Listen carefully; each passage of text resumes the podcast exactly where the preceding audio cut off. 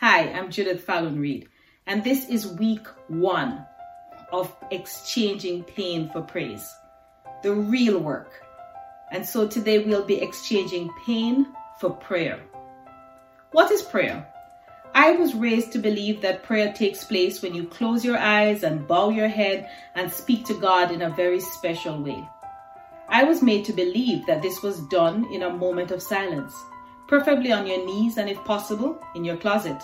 And then I became a Christian. And then I got to know God.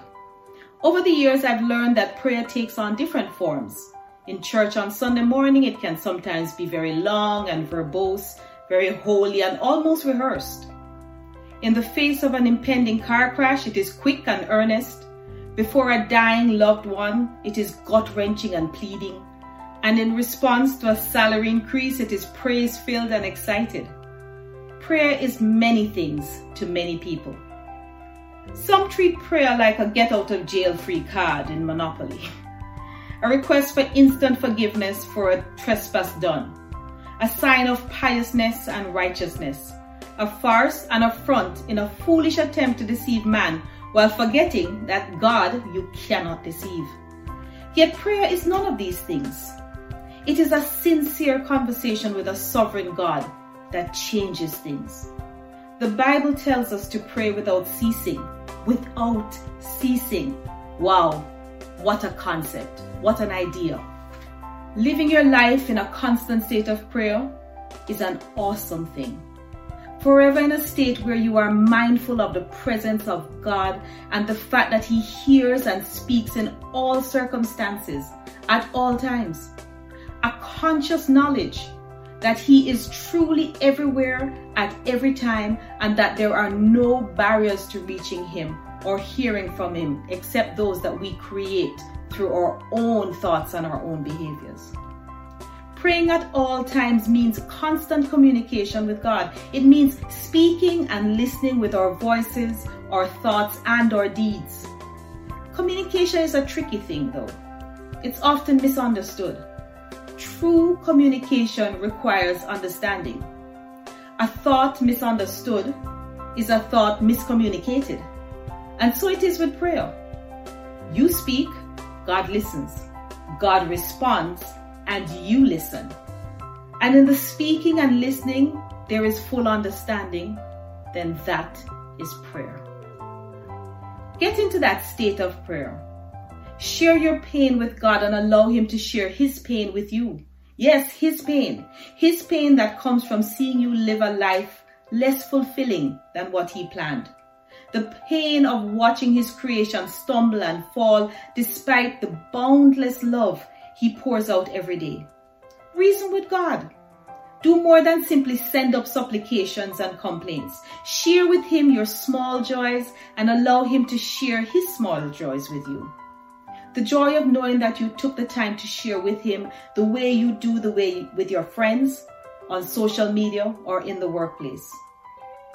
The joy of knowing that you took the time to share with him the way you do with your friends on social media or even in the workplace.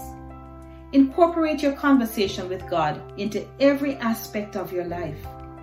When you bite into a sweet fruit and you smile with delight, Tell him how it tastes and how happy you are that he made that specific fruit just for you to enjoy.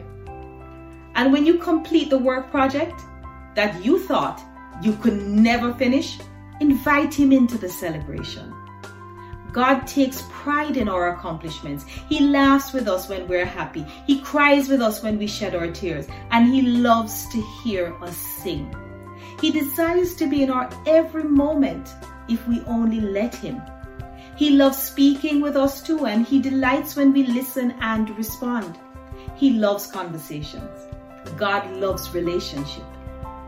If you can begin to think of God as your Father and not just your Heavenly Father sitting on a throne looking down and speaking with a deep voice from the clouds like James Earl Jones, but as your Daddy, Papa, then you will see how easy it is to develop this relationship of, with God of which I speak. Then you won't think of God as a genie whose belly you can rub when it suits you to get three wishes, nor as an ATM card that dispenses blessings at will. nor as an untouchable king in a court that you dare not enter without bringing gifts and passing through the proper protocols of bodyguards and secretaries. Instead, you will see God as sovereign yet down to earth with his people, gracious and sympathetic towards your plight, and accessible at all times to those whom he calls sons and daughters. As you grow more comfortable with the idea that praying doesn't mean close your eyes, clasp your hands, but instead it means a relationship with a real God in whose image and likeness we were created. Then you will find yourself praying without ceasing, and you will begin to exchange your pain for prayer. Your thought at the end of this meditation is prayer is the chord that rings the bell that gets God's attention. Constant prayer is the note that keeps his attention with you all day. I'm glad you're taking this journey with me, exchanging your pain for praise. Check out my website, J. Fallon Reid. Check me out on YouTube or find me on all my social media platforms. I'd love to hear from you.